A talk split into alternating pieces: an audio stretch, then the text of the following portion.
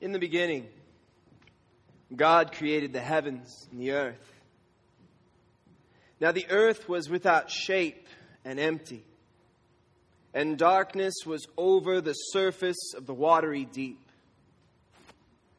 But the Spirit of God was moving over the surface of the water. God said, Let there be light, and there was light. God saw that the light was good. So God separated the light from the darkness. God called the light day and the darkness night. There was evening and there was morning, marking the first day. What if God never said, Let there be light? What if this was our reality? Darkness, blackness, shadows. What if you were to wake up one morning and you couldn't see a thing? Your eyes were open, but your vision was gone. You were completely blind. How might life be? Down about a thousand feet below the ocean's surface, a whole host of sea creatures live their entire lives without ever seeing a single ray of daylight. But you know what? You don't have to be a thousand feet below the surface of the ocean to be living in darkness. You might be here today and have perfectly normal 2020 vision but you might be living in utter darkness. But if that's you today, I want you to know you're in the right place. You're in the right place today because here you are. And the presence of God is here right now. And with God, all things are possible. He's the one who said, Let there be light and there were no ifs, ands, or buts about it. There was light. So if God has done something in your life this week, why don't you give him some praise?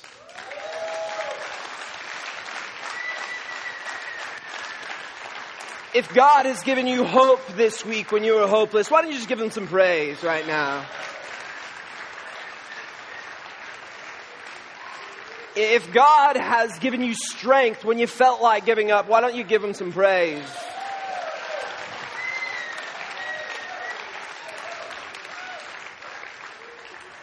How about if God has given you breath in your lungs today? Why don't you give Him some praise?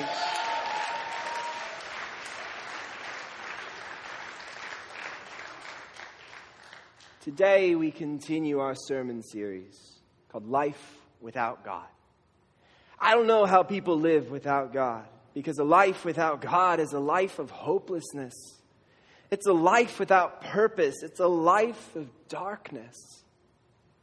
In this sermon series, we're exploring how God brings hope to the hopelessness, how God brings love to the loneliness, how God brings purpose to the purposelessness, how God brings service to the selfishness. And today we're going to explore how God brings daylight to the darkness. But as we move forward with this today, our text in view this morning actually is a scene about how God brings darkness to the daylight. So if you're able to stand, I want to invite you to stand as we revere the Word of God here at Journey to Church. And turn in your Bibles with me to Exodus chapter 10 verses 21 through 22. It says, The Lord said to Moses, Extend your hand toward heaven, so that there may be darkness over the land of Egypt, a darkness so thick it can be felt. So Moses extended his hand toward heaven, and there was absolute darkness throughout the land of Egypt for three days. God, we come before you. And we want to learn today what it means to live in the daylight, to walk in the glorious light of the Lord. So open up our hearts today, God. Speak to us each individually in a way that we need to hear. Take my words, Lord, and make them yours. May your thoughts and your words prevail in this place. In Jesus' name, amen. You may be seated. So here we are at the ninth plague, the plague of darkness. The Israelites are still enslaved in Egypt under the brutal reign of an unnamed Pharaoh. Was this Ramses II, or was this Tuthmosis III, or was this Amenhotep II? We can't be certain. All those are names of pharaohs. Uh, they would be good baby names if you're looking for one.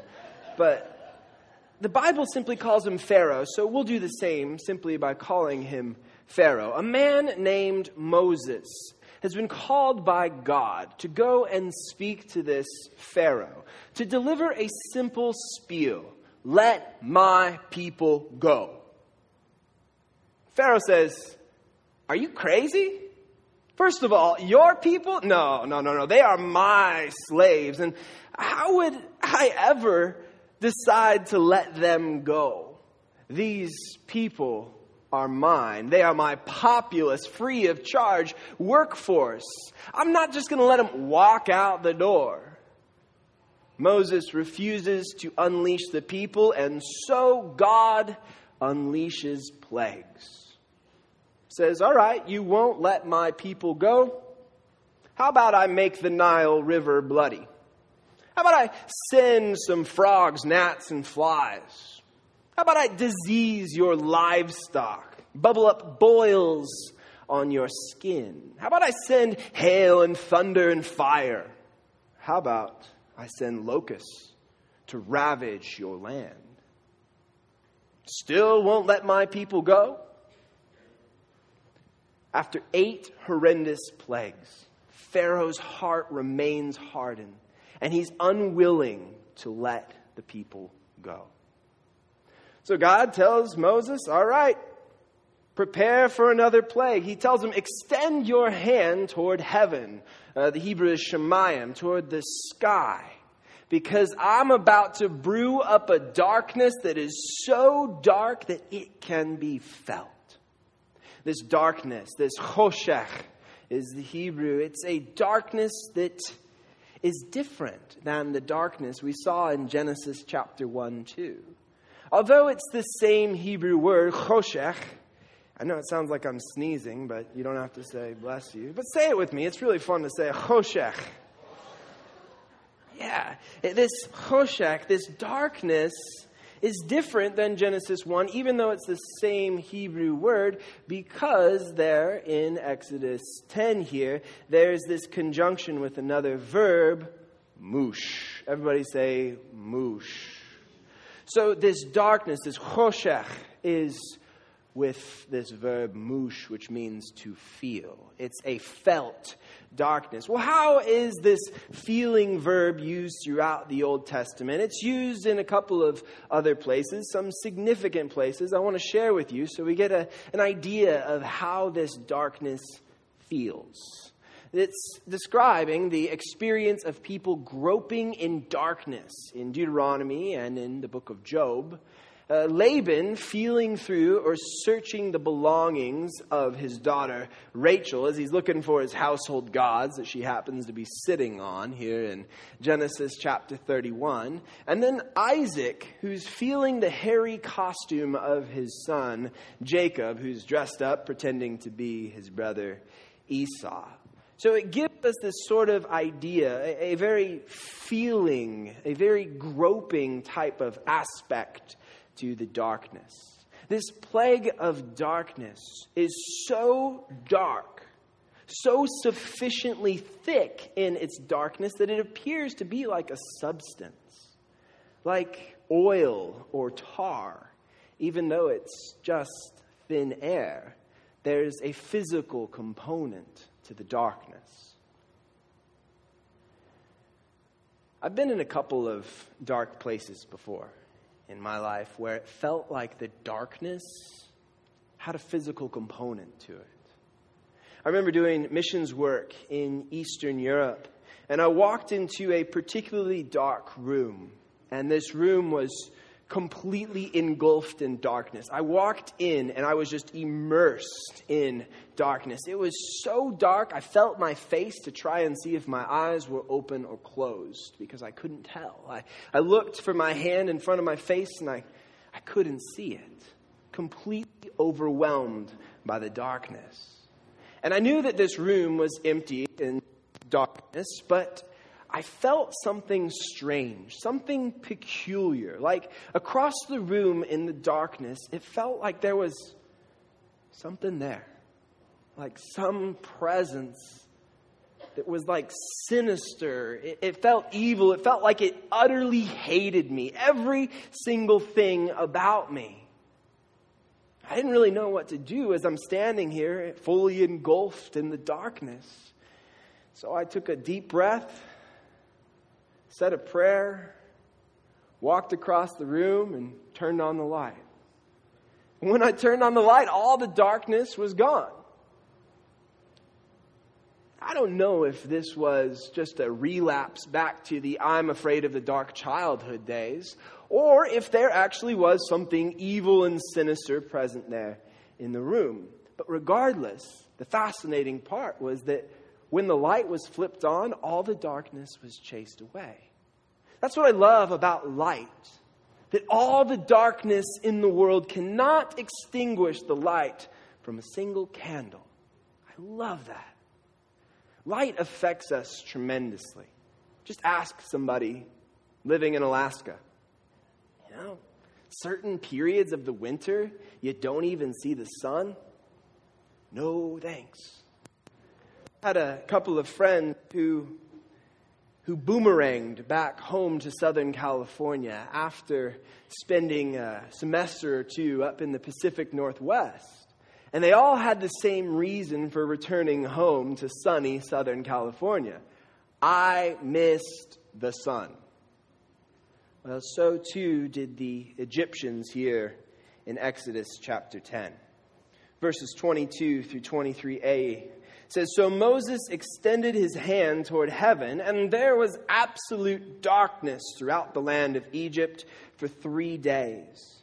No one could see another person and no one could rise from his or her place for 3 days. Now, three days in darkness doesn't really seem like a, a big deal, but remember, this darkness is, is oppressive. This darkness is thick. This, this darkness is gloomy with a sense of density and calamity. It's the kind of darkness that produces madness. The people are essentially struck blind in this darkness.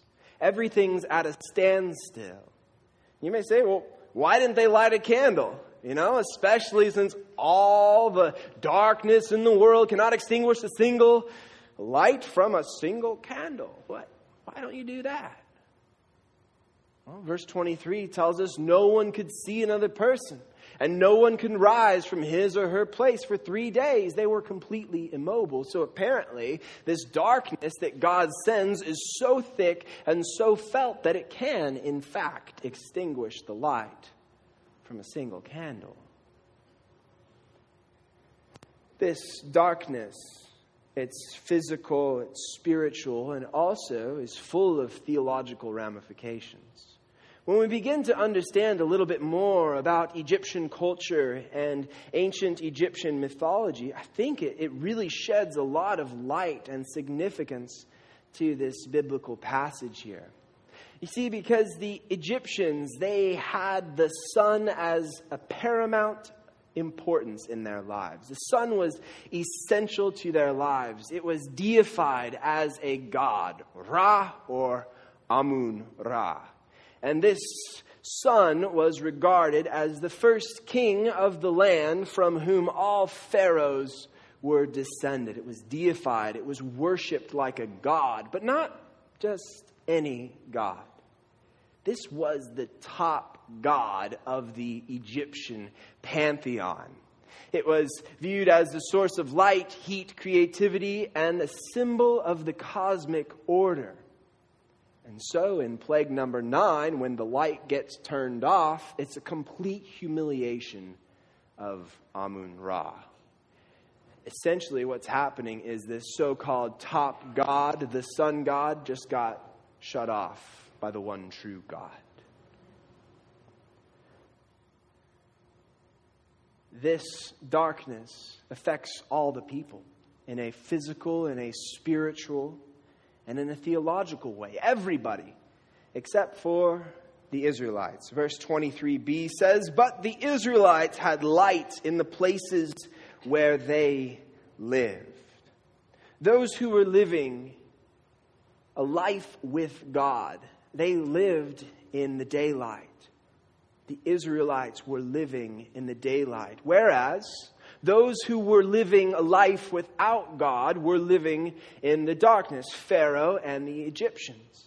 Pharaoh was living a life apart from God, and therefore he was living a life of darkness. And I find it very ironic here, very ironic that Pharaoh and Egypt, they're affected by a plague of darkness, that, that Pharaoh experiences this darkness because he is in a spiritually dark place. Let's continue with verse 24. Then Pharaoh summoned Moses and said, Go serve the Lord. Only your flocks and herds will be detained. Even your families may go with you. So after three days of darkness, Pharaoh can't take it anymore. He finally sees the light. And he tells Moses as he summons him, You can go and worship the Lord. Take everybody with you. Just leave the animals, leave the livestock. But Moses says, Will you also provide us with sacrifices and burnt offerings that we may present them to the Lord our God? In other words, uh, uh, Pharaoh, we're supposed to do some sacrifices and we need animals to do some sacrifices. Are you going to provide us with the animals? Our livestock must also go with us. Not a hoof is to be left behind, for we must take these animals to serve the Lord our God. Until we arrive there, we do not know what we must use to serve the Lord. Now, this may not seem like a big deal to us who maybe we know the story of the Exodus and we know that Moses is like the champion of the Old Testament. He's a huge character in the first five books of the Bible, a great role model. But here he is, a minority person who is going up face to face with the most powerful man in the world. And he's saying stuff like this. He is back talking the most powerful man in the world. You don't do that. But apparently, living a life with God, living a life in the light, gives you a boldness where you have no fear of doing stuff like that. And I think that's amazing. Here you have Moses going to Pharaoh and saying, I told you, let my people go. And when I said, let my people go, that means everybody. Everybody young, everybody old, every male, every female, every foot, and every hoof. So deal with it, Pharaoh. Verse 27 says, But the Lord hardened Pharaoh's heart. What? And he was not willing to release them? Did we read that right? The Lord hardened Pharaoh's heart and he, that is Pharaoh, was not willing to release them, the Israelites. I thought that God was supposed to be bringing daylight to the darkness, not darkness to the daylight. I thought that God was supposed to be softening hearts, not hardening hearts. What's going on here? Why is God hardening Pharaoh's heart? Let's have a heart to heart about this uh, hardened heart issue. This phrase used throughout the book Exodus. Before or after each plague, the text says one of the following Pharaoh hardened his heart, or God hardened Pharaoh's heart, or Pharaoh's heart was hardened. It's left ambiguous. We don't know really who was the culprit there. But it should hopefully raise your eyebrows, not to mention a whole host of questions like Did God set Pharaoh up for a fatal position? Or did God override Pharaoh's own freedom? And if so, is this fair? Or why would good and loving God harden someone's heart in the first place? Well, let's look at the facts. Let's look at the numbers. Of the 20 times that we see this occurring in the book of Exodus, 10 fully have God as the subject. God hardened Pharaoh's heart. Four are explicit in making Pharaoh the agent. Pharaoh hardened God, Pharaoh hardened his heart. And six are passively formulated where it's ambiguous. Pharaoh's heart was hardened. So, what's happening here is I believe that the text is clearly affirming one of two things or both of the following things. That Pharaoh hardened his heart. Next slide, please. That Pharaoh hardened his heart by his own nature as he sinned, freely hardening his heart, and that God hardened Pharaoh's heart so he could work out his own purposes. We must remember that Pharaoh is not some blameless, innocent individual. This is a man who doesn't care at all about people. He doesn't care for God. He's stewing in injustice. It's not that his shining integrity gets compromised and usurped as God subverts it carry out his own purposes. No. God uses Pharaoh's own natural evil proclivity. He uses Pharaoh's own evil nature to carry out God's own purposes. In other words, what I feel like is happening, what God is doing here, is that God is handing Pharaoh over to Pharaoh's own desires. He's stewing in injustice. He doesn't care about humans. He doesn't care about God. He is a man living in darkness. And God hands Pharaoh over to Pharaoh's own desire, which actually happens to be Pharaoh's own demise. The text continues. And you can hear this darkness of Pharaoh in his response to Moses. Pharaoh said to him, Go from me, watch out for yourself. Do not appear before me again, for when you see my face, you will die. Moses said, As you wish, I will not see your face again. Pharaoh's life without God is a life of darkness. But had he turned to the true reality, had he turned from his darkness and opened his eyes to the light, maybe his story would have ended up different. Maybe they wouldn't have had to experience destruction. Maybe they wouldn't have had to go through all the hardship if he were to open up his heart to God, step out of the darkness and into the light. You know, I have a friend that I meet with once a week, and he's seen his share of darkness. From running with gangs at an early age, to dealing drugs, to winding up on the inside of a jail cell. He's seen a lot of darkness. After 9 11, he joined the Navy, where he also saw his share of darkness. From carrying corpses out of the aftermath of a tsunami to being one of the few who survived a helicopter crash to being shot in the leg. He's seen his share of darkness.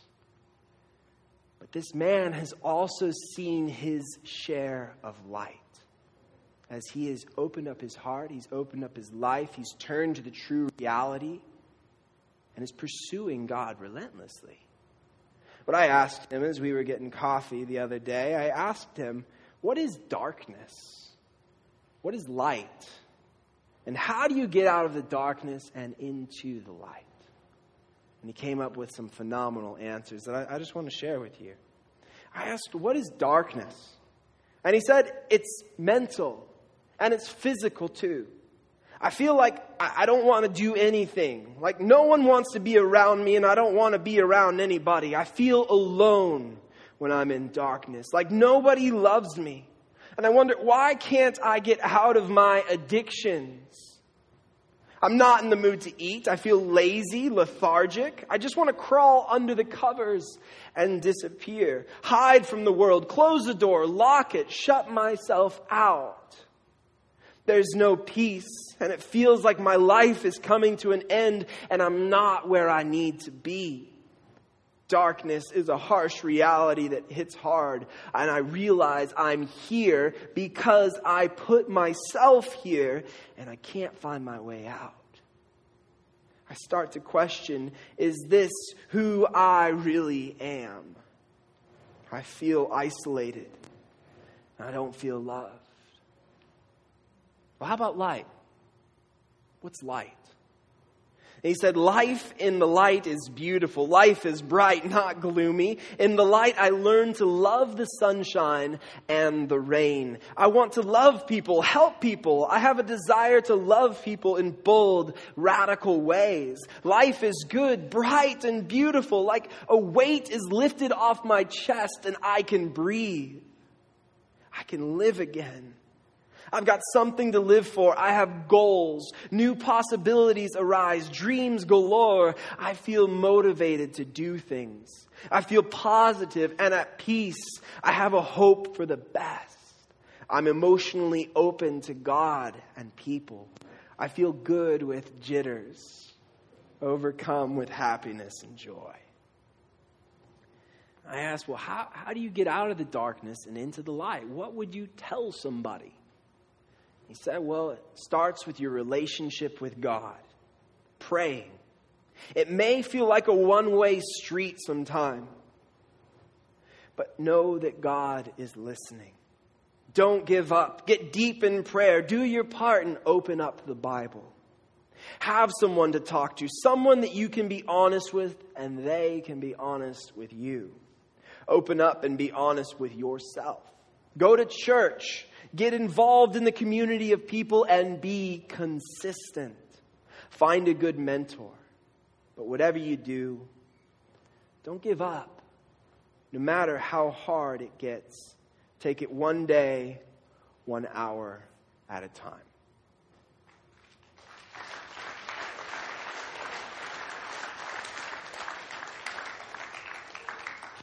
Remember, that, that was no, no great thinker, theologian, philosopher, author, pastor. But that's a great friend and a great follower of Jesus. I think it's some great advice in there on how to get out of the darkness and into the light. You know, we've all seen our share of darkness, whether it's been gang violence or workplace gossip. We've all seen our share of darkness. But Jesus says in John chapter 8, verse 12, I am the light of the world. The one who follows me will never walk in darkness, but will have the light of life. There are only two choices. You live in the light or you live in the darkness. There are no 50 shades of gray type of living. Because a shade is a combination of light and dark, and in God there is no darkness. None, not at all.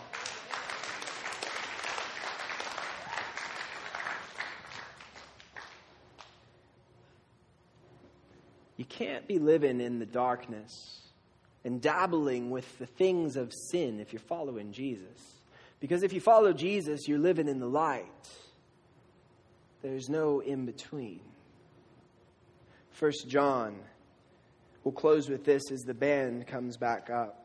First John chapter 1 verses 5 through 9 says, "Now this is the gospel message we have heard from him and announced to you. God is light and in him there is no darkness at all." If we say we have fellowship with him and yet keep on walking in the darkness, we are lying and not practicing the truth. But if we walk in the light as he himself is in the light, we have fellowship with one another and the blood of Jesus, his Son, cleanses us from all sin. If we say we do not bear the guilt of sin, we are deceiving ourselves, and the truth is not in us. But if we confess our sins, he is faithful and righteous, forgiving us our sins and cleansing us from all unrighteousness. So, how do we walk from here? It's a very simple message don't live in the dark, live in the light. But the truth is, it's more than just a, okay, yeah, I got to live in the light, not in the darkness. Because many of you may walk out of here and that's all, you, all you're taking. And the next thing you know, you're driving down the street or you're heading home, and all of a sudden you've jumped right back into darkness again. But how do we make this stick? How do we continue live in a practice where we live in the light, where we, we step out of the shades and shadows of darkness, and, and how do we walk in the glorious light of the Lord? I think a lot of the things our friend said were, were critical. Your relationship with God has to be the most important thing. If it's not, you're going to be living in darkness. Is Jesus more important to you than, than pornography? Is Jesus more important to you than alcohol? Is Jesus more important to you than gossip? Is Jesus more important to you than being right? If not, you're living in darkness. But, friends, I believe that we have been living in darkness for far too long. That it's time to emerge into the glorious light. Because we can't find our way.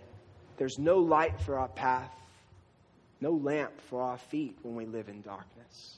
I want you to close your eyes.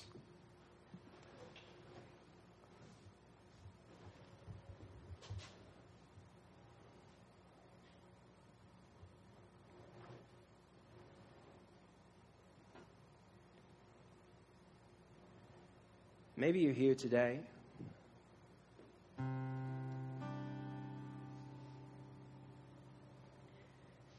And you know, I've been living in the darkness for so long that I can't find the door. Maybe you feel like your, your hands are tracing the walls, but you can't find the door. You can't find the place where the light needs to pour in. And you're frantically walking around the room, bumping into chairs and sofas, upturning tables because you can't find the door. You continue to drag your hand against the wall, rubbing them raw as you're trying frantically to find the door, but you can't. The darkness is so thick that you can't find your way out. The struggles, the troubles, the life issues, the burdens, they've all clouded this. They've all presented this room that is full of darkness that you can't escape.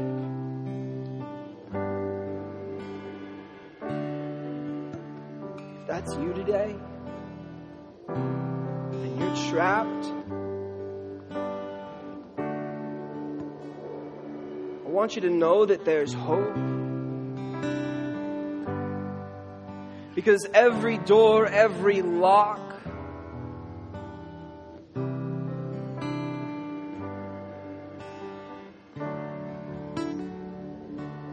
it's not strong enough for Jesus because He breaks in and He opens the door and He shines His glorious light in your life and He shows you the way out. And I believe that today He is, he is knocking on someone's heart, that He's ready to open the door, but are you going to invite Him in? Are you going to give up the search for the door? And say, Jesus, I'm powerless. I cannot find the way. I need you to show me the way, to burst in through the door and show me your glorious light.